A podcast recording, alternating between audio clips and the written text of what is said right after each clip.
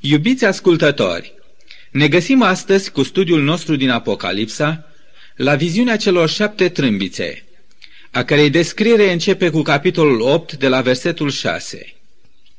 După cum am subliniat în emisiunea precedentă, aceste șapte trâmbițe sunt în realitate o rostire divină a șapte avertizări. Primele patru avertizări anunțând căderea a patru judecăți divine peste Imperiul Roman de apus – iar următoarele două anunțuri vestind revărsarea judecăților cerului asupra Imperiului Roman de răsărit. Desigur că întrebarea naturală care apare imediat în mintea celor mai mulți dintre ascultători este De ce tocmai Imperiul Roman?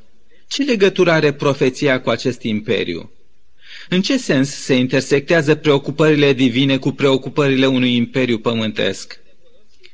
Pentru a vă oferi un răspuns la această întrebare, consider că este necesar să explic lucrurile pornind de la aspectul lor religios. Adevărul absolut al Evangheliei, care a fost predicat atât de Domnul Isus Hristos cât și de apostolii săi, a fost acela că omul nu se poate mântui pe sine însuși din păcat. Pentru aceasta este necesară o forță din afara omului, o intervenție de un caracter supranatural – care să realizeze ceea ce omul nu este în stare prin propriile sale puteri, și anume, deslegarea sa de legăturile păcatului și biruința de plină asupra lui. În această privință, concluzia pe care Domnul Isus Hristos a subliniat-o fără niciun ocoliș, prin cuvintele Despărțiți de mine, nu puteți face nimic, această concluzie a fost preluată mai târziu de apostol și așezată într-o concluzie tot atât de categorică. În nimeni altul nu este mântuire, căci nu este sub cer niciun alt nume dat oamenilor în care trebuie să fim mântuiți. Credința în neprihănirea meritelor jertfei Domnului Hristos este deci singura cale de mântuire a omului. Pe de altă parte, îndreptățirea de sine a fost cauza căderii lui satana. Aceasta de fapt este doctrina care stă la baza planului satanei, de a bate pe oameni de la credința în neprihănirea Domnului Isus la credința în mântuirea prin propriile lor fapte. Când oamenii vor ajunge să respingă mântuirea numai prin Isus și se vor lipi de mântuirea prin faptele lor proprii, atunci planul satanei este realizat, iar mântuirea omului este pereclitată. Întoarcerea omului de la Hristos spre sine însuși, spre eforturile sale, înseamnă pierderea vieții veșnice. Pentru o biserică, această întoarcere și respingerea lui Isus Hristos va avea ca rezultat sigur retragerea Duhului Sfânt de la acea biserică. Iar când o națiune ajunge să respingă acest adevăr absolut al Evangheliei, atunci acea națiune urmează să fie cucerită și subjugată de o altă națiune mai puternică. Această lecție a trebuit să fie învățată de monarhul Babilonului antic, Nabucodonosor – când el se plimba pe acoperișul palatului său împărătesc din Babilon, încântat de priveliștea panoramică a Babilonului, de strălucirea clădirilor și parcurilor imperiale, plin de mândrie, a rostit următoarele cuvinte. Oare nu este acesta Babilonul cel mare pe care mi l-am zidit eu, prin puterea bogăției mele și spre slava măreției mele? Împăratul însă nu știa că prăbușirea tronului său era atât de aproape. Raportul cărții lui Daniel consemnează următorul fapt. Nu se sfârșise încă vorba aceasta a împăratului și un glas s-a pogorât din cer și i-a zis Află împărate nețar că ți s-a luat împărăția. Același adevăr avea să fie învățat din căderea oricărei națiuni care avea să se ridice pe parcursul secolelor de mai târziu. Dumnezeu, prin glasul primelor patru trâmbițe, vroia să predea aceeași lecție și Imperiului Roman, căruia îi sosise timpul judecății lui. Roma, care era imperiul universal dominant la data când a avut loc prima venire a Domnului Hristos, fusese în chip minunat binecuvântată cu cunoștința adevărului Evangheliei. Dar acest imperiu multinațional a respins pe Isus și l-a răstignit. Cel care a acționat ca reprezentant personal al împăratului Romei și care a răstignit pe Isus a fost Pilat, guvernatorul Iudeei. Către mai mari imperiului și către mai mari națiuni iudaice a fost rostită mai întâi proclamația învierii Domnului Isus de către soldații care au păzit mormântul Domnului. Dar atât reprezentanții Romei, cât și conducerea spirituală a națiunii iudaice au respins această solie. În cele din urmă, Evanghelia a ajuns până la Roma. De la împărați și până la oamenii de rând, toți au cunoscut glasul Evangheliei în persoana creștinilor, dar puțini au ales să-i dea ascultare. Ei au ales mai degrabă să se distreze pe seama urmașilor lui Hristos în circurile romane, decât să primească solia Evangheliei lui Isus. Judecățile pustiitoare ale lui Dumnezeu au căzut mai întâi asupra Ierusalimului și asupra întregii națiuni iudaice. Era în mod natural de așteptat ca să urmeze la rând căderea Imperiului Romei. Atât Ierusalimul cât și Roma au respins pe Hristos, trimisul cerului, singura cale de salvare a omului păcătos. Prima mare judecată divină care a căzut peste Imperiul Roman de apus a venit prin mâna lui Alaric, un fost ofițer în armata romană. El s-a unit cu triburile barbare germanice venind dinspre răsărit și le-a condus spre Roma după un număr de ani de ravagii prin Europa de răsărit. În anul 408, goții, conduși de Alaric, trec Dunărea și apoi ca o grindină coborâtă din Alpi, se coboară asupra Romei la anul 410. Sunetul primei trâmbițe care a zdruncinat imperiul din temelie a fost descris în textul biblic astfel. Îngerul din tâi a sunat din trâmbiță și a venit grindină și foc amestecat cu sânge, care au fost aruncate pe pământ. Și a treia parte a pământului a fost ars, și a treia parte din copaci au fost arși, și toată iarba verde a fost arsă. Grindină, foc și sânge, o descriere foarte dramatică a teribilului măcel ce urma pe oriunde treceau hoardele barbare ale goților. Timp de șase zile Roma a căzut în mâinile invadatorilor, care îi distrugeau tot ce le sta în cale și jefuiau tot ce era de aur sau argint.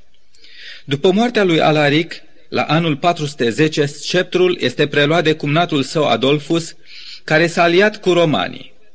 Acesta și-a însușit purtarea unui general roman și mai târziu se căsătorește cu sora împăratului roman Honorius. Astfel, cucerirea Imperiului Roman de către goți devine completă. Al doilea înger, ne spune mai departe profeția, a sunat din trâmbiță. Și ceva ca un munte mare de foc aprins a fost aruncat în mare și a treia parte din mare s-a făcut sânge. Puterea militară invadatoare, care este așezată de profeție acum în prim plan, se deosebea de aceea goților prin faptul că aceasta avea să fie resimțită pe ape mai mult decât pe pământ. La vremea când Honorius, despre care am amintit mai înainte, mai era încă împăratul Romei și trăia din plin invazia goților, vandalii deja își făcuseră apariția în Spania. Ei erau niște hoarde de barbari care se abătuseră din nord-est și pentru un timp s-au oprit, ca pentru o scurtă pauză, în provinciile de apus ale Romei. La anul 428, teribilul Genzeric deveni conducătorul lor. Ambiția lui era fără limite și fără scrupule. Experiența vandalilor în navigație și, desigur, posibilitatea cuceririi Africei i-a determinat să pornească la drum. De fapt, ținta finală a campaniilor lor era tot Roma. Așa se face că în iunie, anul 455, Genzeic și vandalii debarcă la gura Tibrului și Roma a fost din nou la bunul plac al barbarilor. Jaful a durat 14 zile și 14 nopți și tot ce avea vreo valoare, ce putea să intre într-un trezaur, fie că aparținea vreunei familii sau întregei cetăți, a fost încărcat pe vase și transportat în Cartagina. De aici, din acest fapt istoric, avea să se înscrie în vocabularul multor țări cuvântul vandalism. Oriunde debarcau armatele vandale, lăsau în urmă teroare și moarte, jaf și distrugere. În cele din urmă, Roma, după luni de pregătiri intense, adunând toate forțele ei militare din răsărit și apus, porni spre Africa hotărâtă să invadeze și să distrugă cuibul vandalilor, Cartagina. Curând aceste armate transportate de 1300 de corăbii se aflau sub zidurile Cartaginei. Genzeric, văzându-se împresurat, ceru o pace de cinci zile.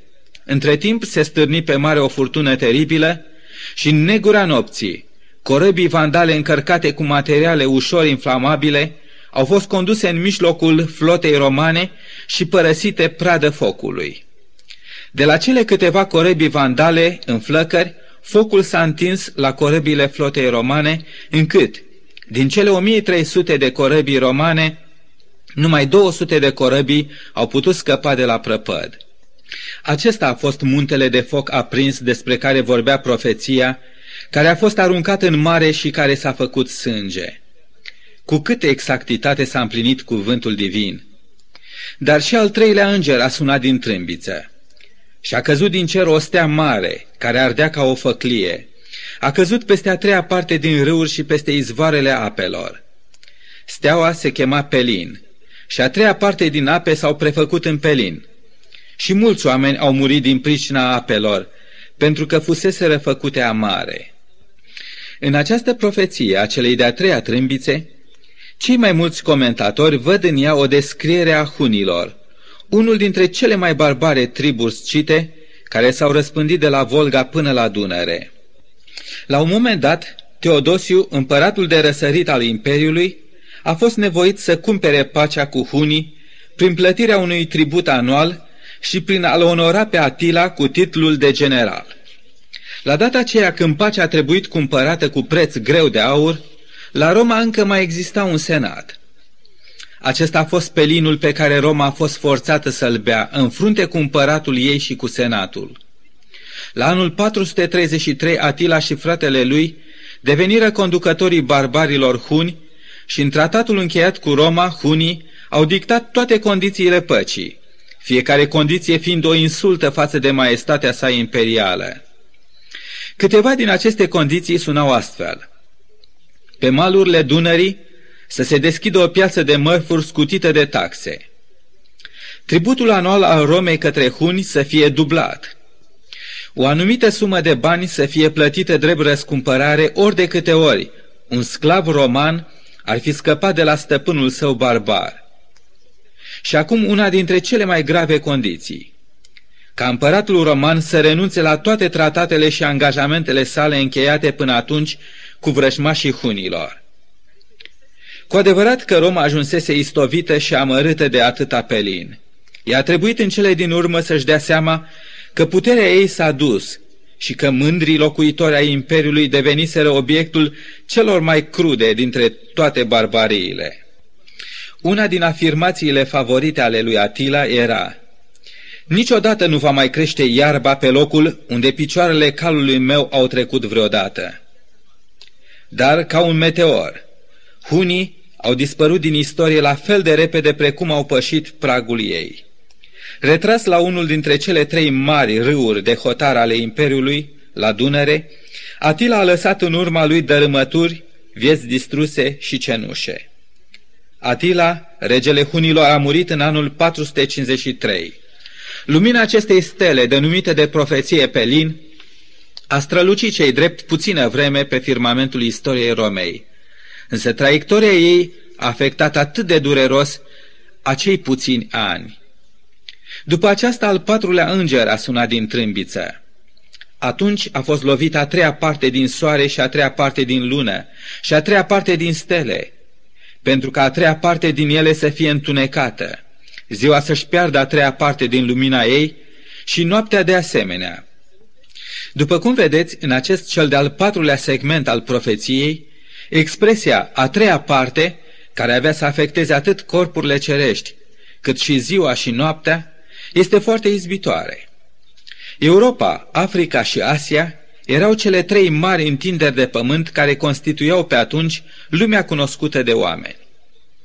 Una din aceste întinderi avea să treacă printr-o lungă perioadă de întuneric, timp în care Isus, soarele neprihănire avea să fie eclipsat și ținut aproape în întuneric, iar cei doi martori ai lui Dumnezeu, despre care găsim scris la capitolul 11 cu versetul 3, aveau să prorocească îmbrăcați în sac timp de 1260 de zile, sau ani profetici. În capitolul 12 din Apocalipsa, din nou găsim scris despre soare, lună și stele. Soarele fiind neprihănirea lui Isus Hristos, care face biserica să fie lumina lumii. Luna reprezentând cuvântul lui Dumnezeu, care este temelia pe care biserica a fost zidită, iar cele 12 stele reprezentând conducerea bisericii Domnului Hristos. În Apocalipsa, capitolul 1, cu versetul 20, conducătorii celor șapte biserici sunt zugrăviți în chip simbolic ca fiind niște stele în mâna Domnului. Ziua Evangheliei se întinde pe o perioadă de 2000 de ani. A treia parte din această perioadă de 2000 de ani urma să fie una dintre cele mai întunecate timpuri din istoria bisericii. Eclipsa profetică a corpurilor cerești și a timpului avea să fie parțială. Dar această profeție, aplicată la soarta imediată a Imperiului Roman, anunța prin cea de-a patra trâmbiță căderea întunericului, apusul acestui imperiu, a acestui vrășmaș al Evangheliei. În anul 476, Odoacru, căpetenia hoardelor barbare ostrogote, un alt popor care a bătut la poarta Romei, a cerut ca atât numele cât și tronul Imperiului Roman de apus să-i fie puse la dispoziție. Senatul roman s-a plecat supus în fața acestei cerințe și Romulus Augustus, ultimul cezar, a acceptat să renunțe la tron. Astfel, soarele Imperiului a apus și odată cu el consului și senatul. Luna și stelele aveau să apună și ele. Războaiele barbare care s-au abătut asupra Europei au rămas în istorie ca fiind cele mai crude și sângeroase războaie. Dar căderea Romei nu s-a datorat neapărat acestor războaie. Ele au fost judecăți divine revărsate peste Roma imperială, peste cetatea care, deși a cunoscut lumina Evangheliei și a auzit vestea mântuirii lui Isus, a respins oferta cerului la mântuire, întocmai cum a respins-o și Ierusalimul, cu ani mai înainte. În această privință, istoria Romei a fost o confirmare exactă a cuvintelor inspirate ale lui David din Psalmul 7 cu versetele 11 la 13. Dumnezeu este un judecător drept, un Dumnezeu care se mânie în orice vreme. Dacă cel rău nu se întoarce la Dumnezeu, Dumnezeu își ascute sabia, își încordează arcul și lochește îndreaptă asupra lui săgeți omorătoare și aruncă săgeți arzătoare. Roma nu s-a întors la Dumnezeu. Din potrivă, decăderea ei s-a accentuat cu fiecare generație, cu fiecare cezar. Ea nu numai că nu s-a întors spre Dumnezeu, dar a dispus și uciderea a mii de creștini. Un istorician modern, Philip Schaff, vorbind despre decăderea morală a lumii de atunci, și despre scopul evenimentelor simbolizate prin cele șapte trâmbițe, subliniază marele adevăr. Citez. Creșterea nestăvilită a avariției, risipa, extravaganța, voluptatea, plăcerea după spectacole, necumpătarea și nelegiuirea, pe scurt, toate viciile păgâne pe care creștinismul pornise să le stârpească, au continuat să îndrepte atât imperiul cât și pe locuitorii lui cu toată graba spre distrugere și în cele din urmă în mâinile necioplite, dar mult mai morale a unor barbare vașnici. Nimic altceva decât judecățile divine distrugătoare asupra unei creștinătăți doar cu numele, dar de fapt păgânizată, ar fi putut deschide calea spre o regenerare morală a societății. Trebuia să apară națiuni noi, națiuni tinere, dacă era de dorit ca sămânța civilizației creștine, pregătită în vechiul Imperiu Roman, urma să prindă rădăcini puternice și să rodească fructe. Triburile barbare care s-au aruncat în avalanș asupra Romei imperiale au salvat nu numai civilizația, ci și creștinismul. Dacă Imperiul Roman ar mai fi durat, creștinismul s-ar fi stricat și mai mult – dar acel imperiu, ca și celelalte mari imperii dinaintea lui, Babilonia, Medopersia și Grecia, își împlinise misiunea sa istorică și acum îi sosise timpul ca să apună. Un alt istorician, Light, pe care doresc să-l citez, vorbind despre primejdea păgânizării creștinismului, la vremea când biserica a fost ridicată la rangul de biserică de stat, dându-i se posibilitatea să poarte sabia autorității civile, declară astfel. Barbarii au venit nu numai să pedepsească Roma, ci de asemenea și pentru ca să primească Evanghelia pe care biserica neglijase să le-o ducă. Biserica creștină, care ar fi trebuit să regenereze imperiul și să ducă Evanghelia la barbari, nu a împlinit niciuna din aceste datorii. Primind în lăuntrul ei, fără nicio schimbare prealabilă, acea societate imperială învechită și gangrenată, biserica a devenit neputincioasă în a mai salva ceva. De aceea, acea societate trebuia să piară. Și barbarii care fusese neglijați au trebuit să vină ei înșiși ca să afle Evanghelia și totodată să pedepsească și să nimicească o lume pentru a cărui vindecare nu se mai găsea niciun leac. O, cât de adevărate sunt aceste cuvinte! Ele însă mă duc cu gândul, stimați ascultători, la lumea noastră de azi în care trăim. Pretutindeni în lume sunt semne vizibile de decădere morală, stări de păcat care strigă la cer după o judecată imediată. Pretutindeni se vede acea goană nestăvilită după câștiguri și risipă, după extravaganță și plăceri, după necumpătare și fără de lege. Ce va putea vindeca această lume? Ce o va mai putea salva? Un singur lucru, primirea soliei Evangheliei, întoarcerea la Dumnezeu prin pocăință și trăirea unei vieți sfinte, primirea Domnului Isus Hristos ca mântuitor și stăpân al vieților noastre. Aceasta este de fapt chemarea lui Dumnezeu pentru un timp ca acesta. Acesta este de fapt scopul predicării noastre. Pentru acest motiv, emisiunea noastră poartă numele Glasul Evangheliei, pentru că noi dorim să predicăm soliile curate și mântuitoare ale Evangheliei tuturor acelora care doresc să fie salvați. Lumea noastră de astăzi, cu toate păcatele, abuzurile, nelegiuirile și decăderile ei, stă pe pragul judecății divine, se pregătește pentru secerișul ei.